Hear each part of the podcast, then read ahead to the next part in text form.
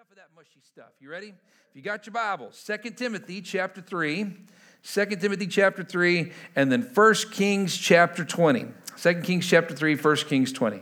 So here's the deal. Um, any boxing fans in here? We got any boxing fans? A few of us. Okay, I, I do love I do love watching boxing, and uh, there's two types of matches when you watch boxing. Okay, the first is the first 90 seconds and it's over, okay? That was back in the day, there was a boxer by the name of Iron Mike Tyson, all right? Yes, he was a boxer before Hangover, all right? Just want you to know that. Uh, Iron Mike Tyson, and the first 90 seconds of a boxing match with Mike Tyson was the most exciting 90 seconds of the late 80s, early 90s because it was just fast and furious. He would pummel the opposition and then it was over, right? It was very, very exciting. But for those of us who are real boxing fans, the long rounds where it's eight, nine, ten rounds. It goes into the later rounds. You watch it. By the 10th round, the boxers are so exhausted. If they got nothing left in the tank, I mean, the swings are about just like this because their fists are so heavy. And the courage of those boxers to step out there, there at the end, and to try to fight in those later rounds, it's raw will and determination on display uh, in those settings. Now, when it comes to studying scripture,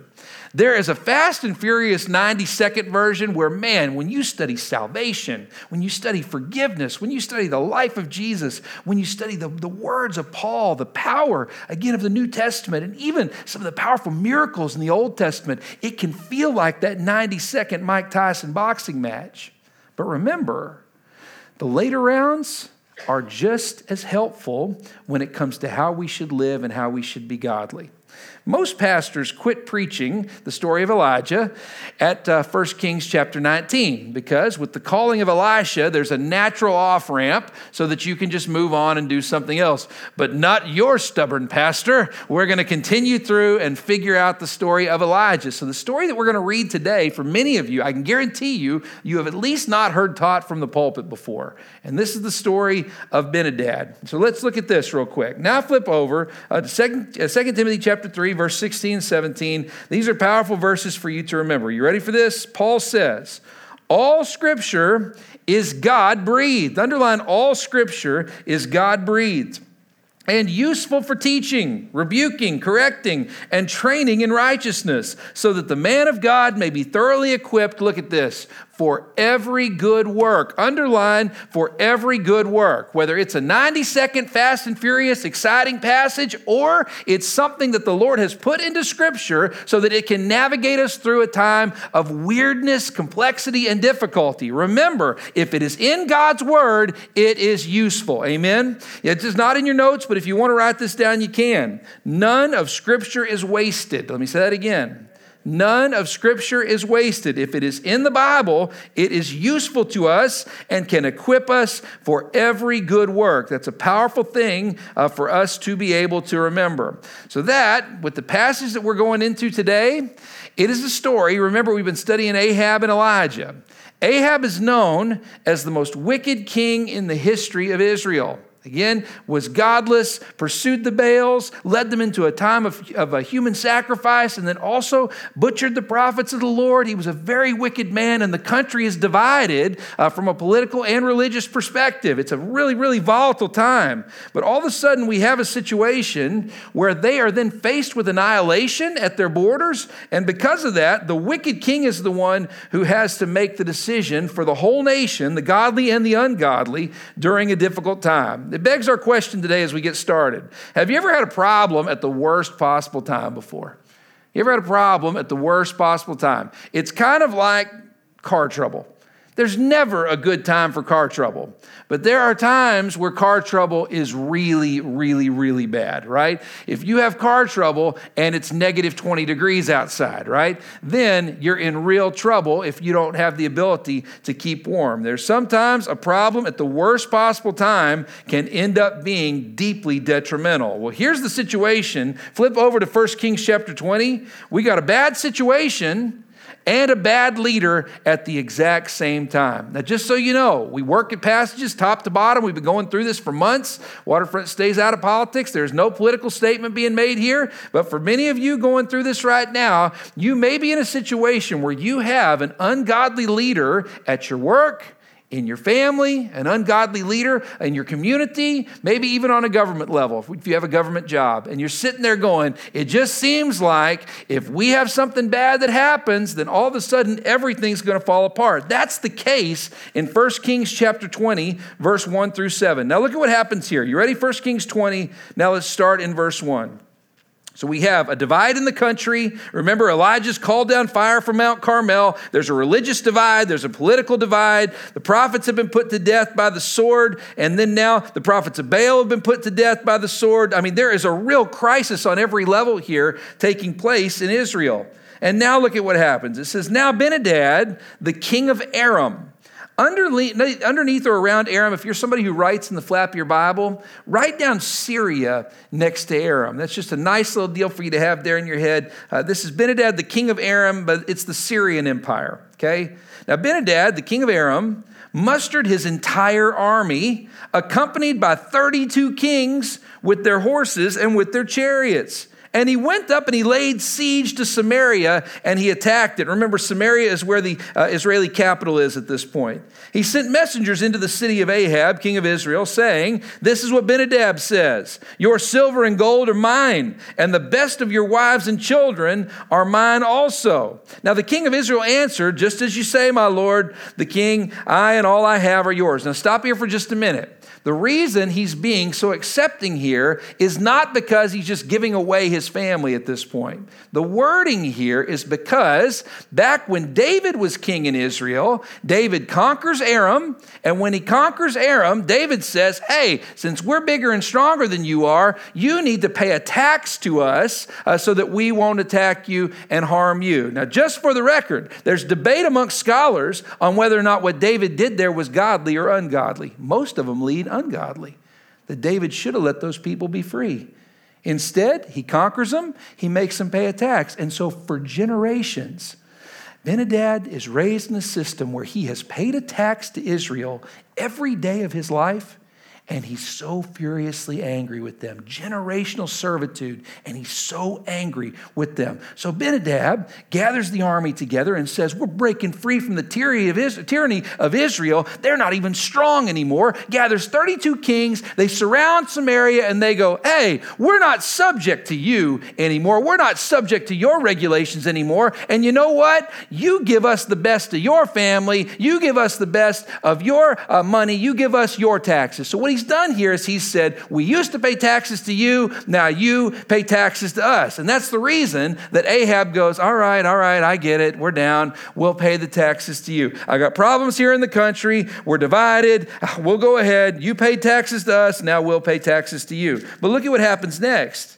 Ahab is so weak in his response. All of a sudden, Ben-Hadad goes, Really? Look at verse 5. The messengers came again and they said, This is what Ben-Hadad says.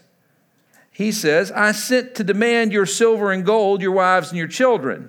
But about this time tomorrow, I'm going to send my officials to search your palace and the houses of your officials, they will seize everything you value and they will carry it away. Now the king summoned all the elders of the land and said to them, See how this man is looking for trouble? When he sent for my wives and children, my silver and gold, I did not refuse him. Now stop right there for just a minute. The setup for this passage is that Ben-Hadad looks and says, Hmm, I don't just want a tax. I'm so angry with you for the way you've oppressed me over the years. I want to raid your palace. I want to raid your family family. I want to take your sons for slaves, take your daughters for prostitutes, and not just you, but every bit of the Israeli leadership. This is a vengeance moment here for Ben-Hadad, and you watch it unfold. Well, at this point, Ahab has a divided country where he doesn't think anyone's going to follow him anyway. So what does he do? He calls the elders together and goes, Well, I guess we'll just do what he says. I guess we'll just roll over and die in this circumstance. When a leader feels isolated, they make poor decisions, even in this story we're about to watch. This is a wicked individual who is leading the country, but the godly around them are not subject to the will of that leader. If you're taking notes, write this down. Are you ready?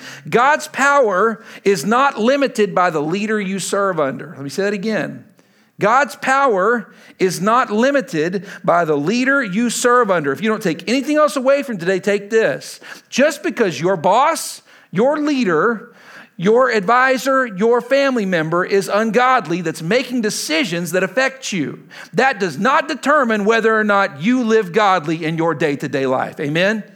You can be godly even with an ungodly leader that is over you. It is a scapegoat for you to say, oh, because I don't have a godly leader, because my boss is ungodly, that means that I am justified in my hatred and my bitterness that I am harboring in my heart. You can't do it. You can't do it. You be godly because you were called to godliness.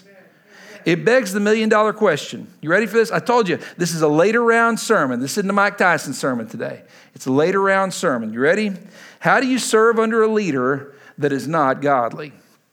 How do you serve under a leader that is not godly? There are some of you who need to take notes on this today because this is a lightning bolt from Almighty God. God breathed in a sermon passage that you normally would never hear. It's God breathed because you need to hear it to get through and not get fired this week. There are some of you that go, man, people are really going to struggle this way at work? Yeah, absolutely. And you are just one bad decision away from your organization doing the same. I want to encourage you, file this away. It'll be very important. And then some of you are going to have somebody in your life that you go, man, they need to hear this thing. And you need to forward it to them this week so that they can make it through. How do you serve under a leader that is not godly? Let's watch starting in 1 Kings chapter 20, and now we're going to jump into verse 8. So again, he has said, I don't just want to tax you, I want to rob you and annihilate your people. That's what I want. I want you to hurt the same way you hurt me. Now look at verse 8. It says, The elders and the people all answered. Look at this. Don't listen to him or agree to his demands. Circle, highlight, and underline. Don't listen to him or agree to his demands. What they have just done here is even though there is a religious divide and a political divide, the Israelite elders, the ones who follow Yahweh, have said this decision affects all of us. Even though we don't like Ahab, even though he's persecuted our people, even though he's murdered our prophets, they stand up and say, This moment is so much bigger that instead of just crossing our arms and saying, Anything Ahab does is awful, Instead, the godly person understands to stand up and to embolden and enable righteousness is a godly thing in any circumstance. So look at what they do. They stand up and they say, You can't agree to this, Ahab. You can't agree to this. You got to have confidence. You got to tell him no, not just for your families, but for ours as well. It's not about the taxes. We pay the taxes. They're trying to annihilate us, they're going to rob us, they're going to hurt us. Now look at verse 9. So when the godly stand up around him, it says that then Ahab fires back and he replied to Ben-Hadad's messengers. Look at this. Tell my lord the king, your servant will do all you demanded the first time, but this demand I cannot meet.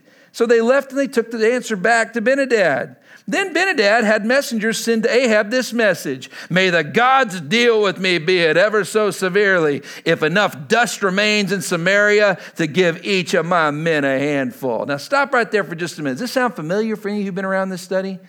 We started chapter 19 with Jezebel saying, May the gods deal with me, be it ever so severely, if Elijah's not dead by this time tomorrow. Anytime someone says that in the Old Testament to Almighty God, he goes, Really? We'll see about that.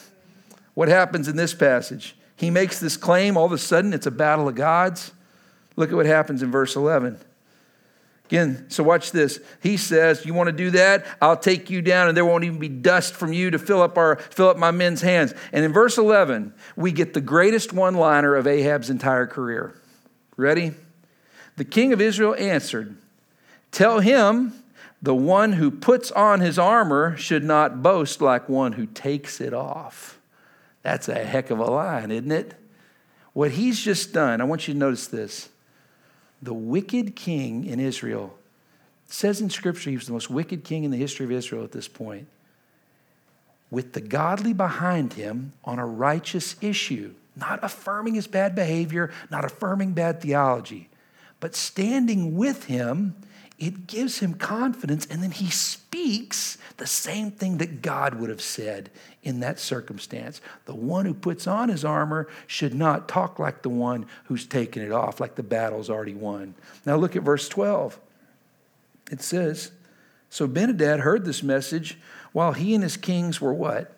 Well, they were drinking in their tents. And he ordered his men, prepare to attack that city. Stop right there for just a minute.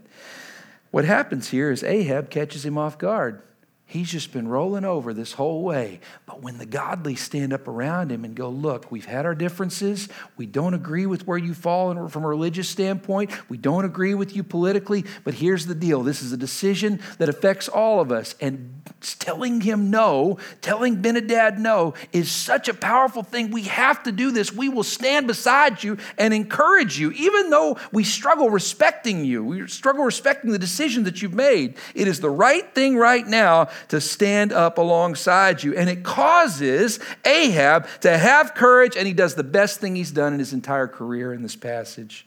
If you're taking notes, write this down. How do you serve under a leader that's not godly? Number one, encourage righteous boldness. Encourage righteous boldness rather than give up, listen to me, or be negative encourage righteous boldness. We have a culture right now that says, I don't like you, and you could seriously make the best decision in the world, but I hate you so much, I'll stand against you no matter what. That is not what the godly do. The godly go on the side of righteousness, not on the side for or against the individual. And this city, it's gotten so convoluted where we just go, man, if I like that person, then I stand up for whatever it is that they stand up for. Godliness is separate. It's the reason, remember the story in Joshua that we've gone through, where Joshua was about to go to Jericho for this amazing miracle where the walls will fall down from them marching around and blowing trumpets. But do you remember how it starts? They walk up and there's an angel of Almighty God standing in the middle of the road. And Joshua goes, Hey, bro, are you for for us or are you against us? And the angel of the Lord says, I'm the angel, or I'm the commander of the Lord's armies. I'm on God's side, dude. And at that point, Joshua falls with his face to the ground and goes, Then I want to be on your team. That's the way believers should act. Do the godly thing. When you get to the point where you go, My boss isn't godly, leadership isn't godly, there's no way they could ever make a good decision, then guess what you've done? You've just given that person the same level of power as Almighty God. It's the reason the yin and the yang don't work. The yin yang doesn't work because the yin yang has one side light, one side dark, and they have equal power and equal influence. It's not yin and yang, bro. It's just one big circle of God. Amen. The devil's the deceiver. He wants to talk you into thinking he's yin and yang that he's just as powerful as Almighty God. If he was, this world would look a whole lot different. I promise you that. Listen to me. When someone you despise, who you honestly are frustrated with, when they stand up with a good, godly idea, can you be the one to stand up and say, I'll stand behind you? That's a good move. Or are you so hate filled, you want to see them fall so badly? You don't care if they do the right thing or not. If that's you, can I just share a little truth with you? You're going to get fired. Plain and simple. When your anger has moved from the individual to I don't care if the organization succeeds or fails, you're right on the verge of getting fired, dude. You're right on the verge of getting fired, ma'am. I'm just telling you. If you're taking notes, write this down. You ready? Operate in the light. It is not godly to undermine your boss. Let me say that again. Operate in the light. It is not godly to undermine your boss. You could add to that ever. It is not godly to undermine your boss ever. There is never a circumstance when it is okay to undermine your boss. And some of you would say, Well, you don't know who I work for. You know the pain they call me. You don't know the awful things that they do. Their authority does not determine your godliness. And if it really is that dire, go get another job. Go do something else. Because can I tell you what happens when we get stabbed with that anger? It takes root and then it infects us with bitterness. And then all of a sudden, you couldn't be happy if the greatest thing in the world happened in that organization. It's why Jesus Christ said, A house divided against itself cannot stand. That wasn't Abraham Lincoln, that was Jesus Christ, okay? A house divided against itself can't stand. Even if you're the godlier person, that bitterness, that hate, that anger poisons you to be any help to the organization, and then you are on the clock for them to get rid of you. I had a staff member I worked with years ago, and this person got mad at me. You can get mad at me, I get it. People get mad at people sometimes. But all of a sudden it spilled over into that person hoping that the organization would fail because then it would put me in my place. And I'll never forget, we had a big event that we were working on, and we had had a bunch of wins in a row. And then this one, it was a bad one, it was a dud, and it fell apart. And I'll never forget, I went in the next day, and Autumn was there with me. And after we did the exchange, she looked at me and she goes, That's the happiest I've ever seen that person when something we had worked on together as a team had failed. And I looked at her and I said, They're not going to be long for this place, I don't think. Now, listen to me. I share that to say with you. In his mind, I think I was the wicked king. But the truth of the matter was this he could be mad at me. But once he was mad at the organization, it wasn't help for us anymore. The same is true for you if you are in either of those circumstances. Somebody that wants the ship that they're sailing on to sink is not somebody who is thinking or processing rationally. It begs the question are you a rational voice at work? Are you a rational voice at work? Or are you a harbor of bitterness? You can add that to it. Are you a rational voice at work? Or are you a harbor of bitterness? There's a difference, by the way, in being someone who listens to other people's problems and someone who harbors their bitterness you hold on to it for them to the point that even if they ever got to the point they grew past it, you could hold on to it so that one day when you're in that meeting, bam, you don't just slam down on the table your frustration, you slam down the whole office's frustration to make sure they know you weren't the only one that was angry. Can we stop doing that? It's not the godly thing. It'll get you fired, and it certainly will divide a country, won't it? We got to come to a point where we do the godly thing, not just put all the blame, all the glory on our leadership. Now, look at what happens next. This is crazy. You watch this. Ahab again, ungodly, wicked, but this was the greatest moment of his career. Verse 13, here's what happens next.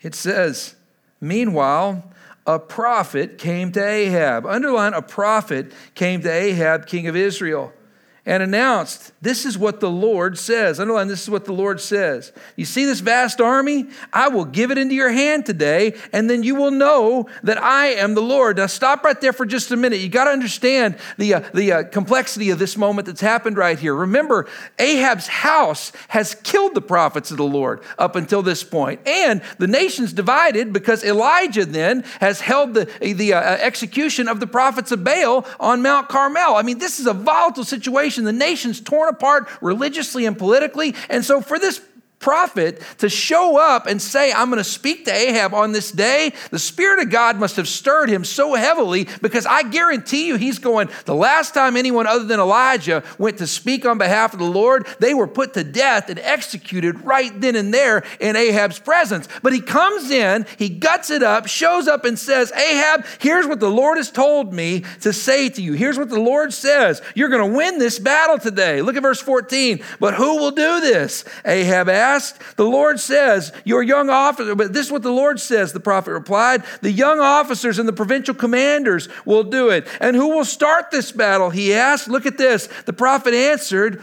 you will. Ahab, you will. Underline, you will. It says, So Ahab summoned the young officers and provincial commanders, 232 men. He assembled the rest of Israelites, 7,000 in all. Stop right there for just a minute. Don't miss this. You have Ahab sitting there and he's like, You're a prophet of the Lord. You've just shown up on this moment. And the prophet says, I'm here with great courage because the Lord's shown me the plan. He's shown me what it is that we need to do. Ahab, we're going to win this war. Ahab goes, What are you talking about? The country's divided. Nobody's going to fight for me? Who's going to fight through this thing? And he goes, Man, the Lord's told me. The officers are, even the ones that the ones that worship Yahweh, we're standing behind you. We'll stand with you because this moment's about all of us. He goes, Well, who's going to lead them into battle? And don't miss this.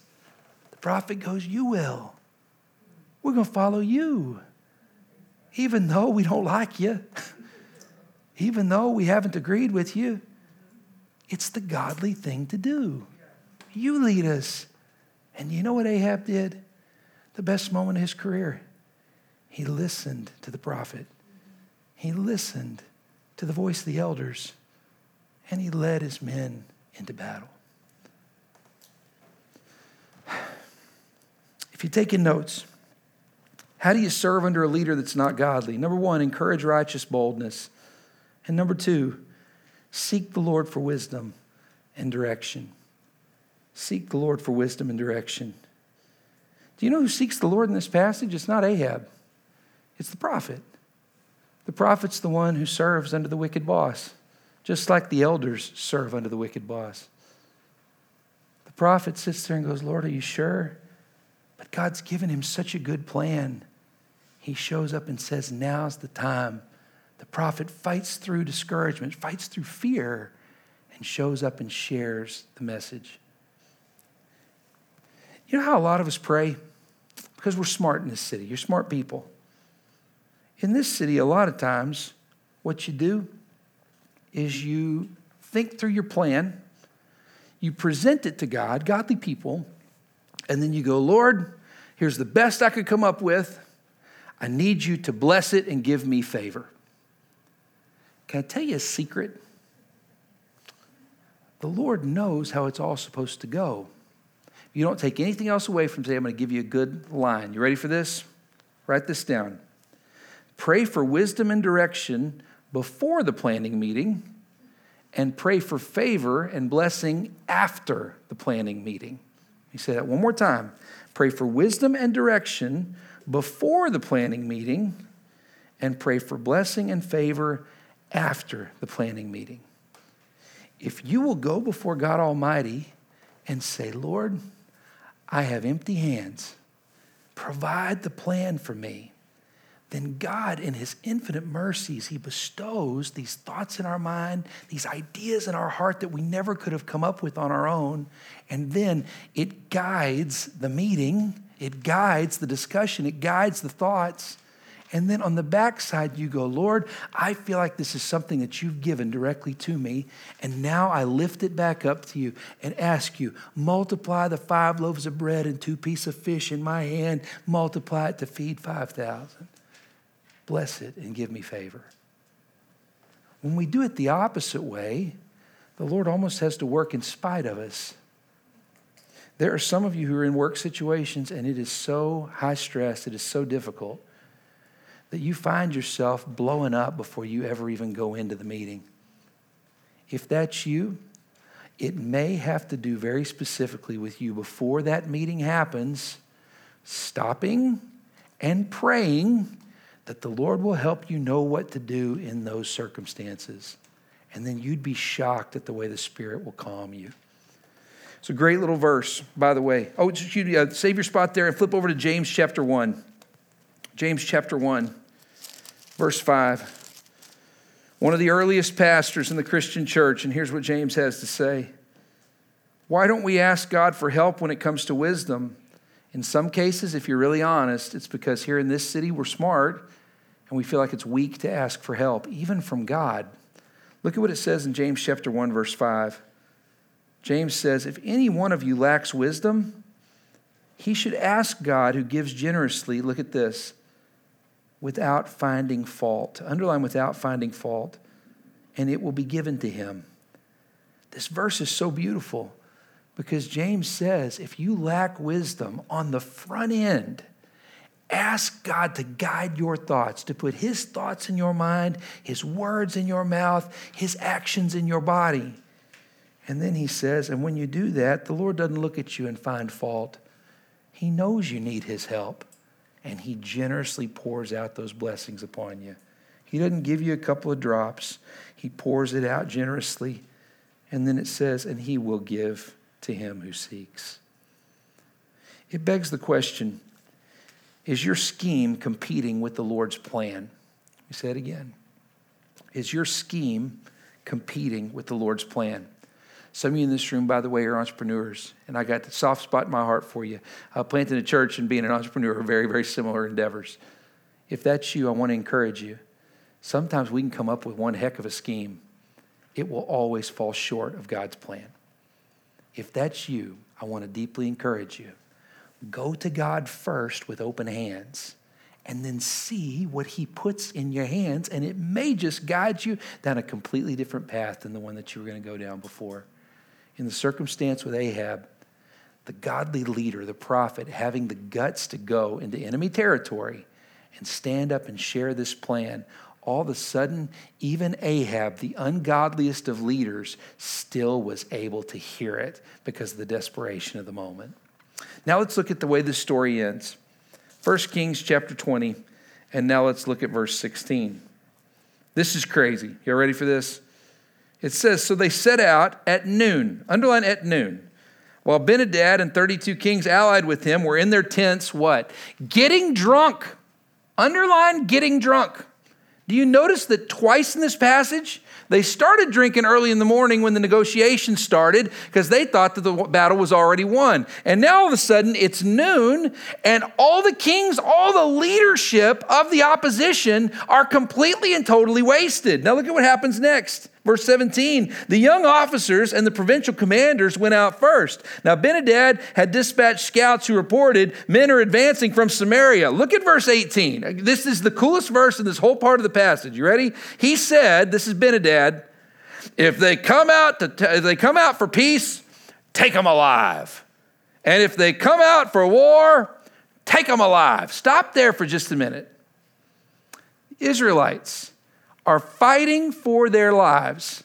They're fighting for their sons not to be slaves and their daughters not to be prostitutes. They're fighting for not, not just the taxation issue, but from annihilation at this point. You don't think they're not going to fight with every ounce of vigor? And what happens? Ben-Hadad comes up and he goes, If they go out peaceful, take them alive. And if they show up for war, take them alive. What they've just done here is Ben-Hadad has said they're going to fight at 100%, we're fighting at 75. Now stop there for just a minute. When you study this with the commentaries, one of the commentators said it's possible that the reason he said take them all alive is because he wants a higher level of taxation on them. He doesn't just want 10%, he wants 50%, that that could be the reason.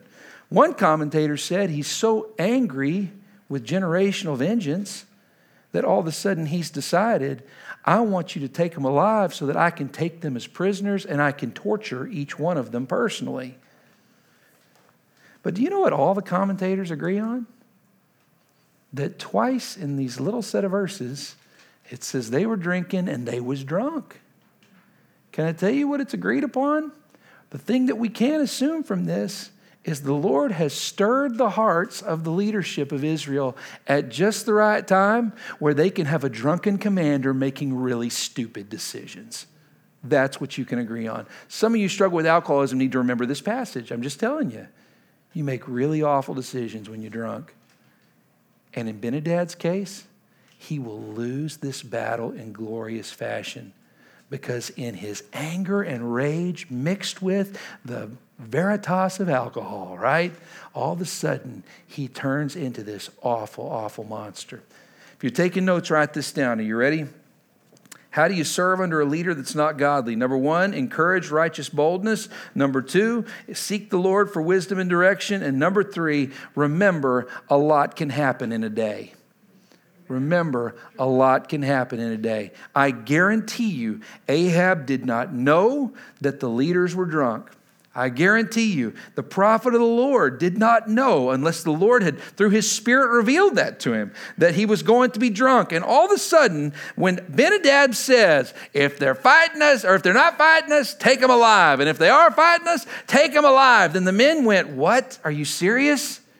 Your bloodlust, your vengeance, your hatred of these people is so deep your racism against them is so deep, you're going to allow this to make this uh, about you in this circumstance? And Ben-Hadad goes, But I'm the leader. I made the call. And the other leaders, the other 32 kings, are too drunk to make a decision there too. So because of that, they follow through with this. And look at what happens in verse 19. The, off- the young officers and the provincial commanders marched out to the city with the army behind them. Each one of them struck down his opponent. Has struck down his opponent. The idea there is that they are fighting again with 100% vigor for blood while the others are just trying to take them captive. At that, the Arameans fled and the Israelites uh, fled the Israelite with the Israelites in pursuit. But Ben-Hadad, king of Aram, escaped on horseback with some of his horsemen. The king of Israel advanced and overpowered the horses and chariots and inflicted heavy losses on the Arameans. That's the end of our story today to say this that decision by Ben-Hadad, when he had them under his control, his anger and his rage incited the work of the Lord. But the leaders and the elders stood up and said, We can see past our anger towards the wicked leader to stand alongside him in righteousness. And then the prophet, I'm seeing past my fear and my worry because of what I've seen happen to my family members, what I've seen happen to other prophets, what I've seen happen in the past. I can see past it for what is godly in the moment to stand up and to speak the word of the Lord. And then at the end of the passage, we see that a lot can change in a single day. If you're taking notes, our last little quote today let the Lord unfold the day rather than predetermining a loss. Let the Lord unfold the day rather than predetermining a loss. Some of you are walking into work and you go, the algorithm already says it's going to be a terrible day. The percentages already say that my boss is going to yell at me. And the numbers already say that this is going to be something that falls apart. It's going to go this way. We call that self fulfilling prophecy. You are walking into a circumstance giving your wicked boss the same level of power as Almighty God. It's not the truth. God can do whatever He wants, through whomever He wants, whenever He wants. You got to trust Him. You do the righteous thing. It's a great little verse. For those of you who are truly having trouble at work, look at Proverbs 21 1. Sometimes when I'm going through a really tough time, I'll get a dry erase marker, and on my mirror, before I leave the house, I will write out a verse on the mirror in my bathroom. And uh, just for the record, you don't just write the, the address, you write out the whole verse because you need to see those words, okay? When you're going through a tough time, Proverbs 21 1 is a really, really good verse if you have a bad boss. Are you ready for this? It says, The king's heart is in the hand of the Lord. He directs it like a watercourse wherever he pleases. Say that again. Or we'll read the one that's on the screen. In the Lord's hand, the king's heart is a stream of water that he, can that he channels toward all who please him. The Lord, just like a waterway, twists and turns, and you have no clue a lot of times why it goes the way it goes. It's the same way with the heart of your wicked boss. It's the same way with the heart of a wicked leader that seems to be over you. They are still in control of the hand of Almighty God. He can direct it wherever He wants to. It begs the final question Have you forgotten that your boss is not equal to God? Have you forgotten that your boss is not equal to God? Have you forgotten that your political leader is not equal to God? Have you forgotten that the family you grew up in is not equal to God. He can do whatever He wants, and He wants you to be godly. He wants you to live for Him. One final story, and I'll close. One of my favorite movies is Castaway with Tom Hanks. Y'all seen Castaway with Tom Hanks? You've probably heard me talk about it a few times before. I love that movie. Whenever I'm having a really, really bad day, Autumn will come home and she'll see me watching Castaway and she's like, oh no, he's on the island again, you know? And I'm just like, oh, there it is. I get it. He's all alone trying to survive. You know, I, get, I guess I picture myself in Castaway. And so, all that to say, you had 20 years to see it, but I'm about to spoil it for you. Um, at the end of the movie, he's, his motivation to get off the island the whole time was to be with his fiancee, Helen Hunt, to work a great job for FedEx, all right, uh, and then uh, to get back to, to his old life and to get back to his family. Well, sure enough, he gets like seven years later, he gets off the island through just miraculous fashion. And then when he gets home, the FedEx job has changed. Um, his, uh, he's been in love with Helen Hunt, but Helen Hunt thought he was dead, married somebody else, and has kids with another dude. And so, because of that, he's just he's, he's left all alone. And you watch him, he's just completely floored. It's like he's on the island figuratively all over again and isolated. And there's a scene where he's sitting up against this, this couch, and it kind of looks like a psychiatrist scene, kind of psychiatrist's office. And he's leaned up against the couch, and the guy goes, What are you going to do now? And he goes, Well, I just got to keep breathing. That's the line he says. I just got to keep breathing because you never know what the tide's going to bring in tomorrow. Now, listen to me. The wisdom of castaway is you don't know what tomorrow holds, but we know the one who holds tomorrow. The Lord is the one taking care of everything for us. And there may be a circumstance for some of you that you just need to keep breathing at work. You just need to pray. God, please. The prayer Wilson Phillips, hold on for one more day, all right?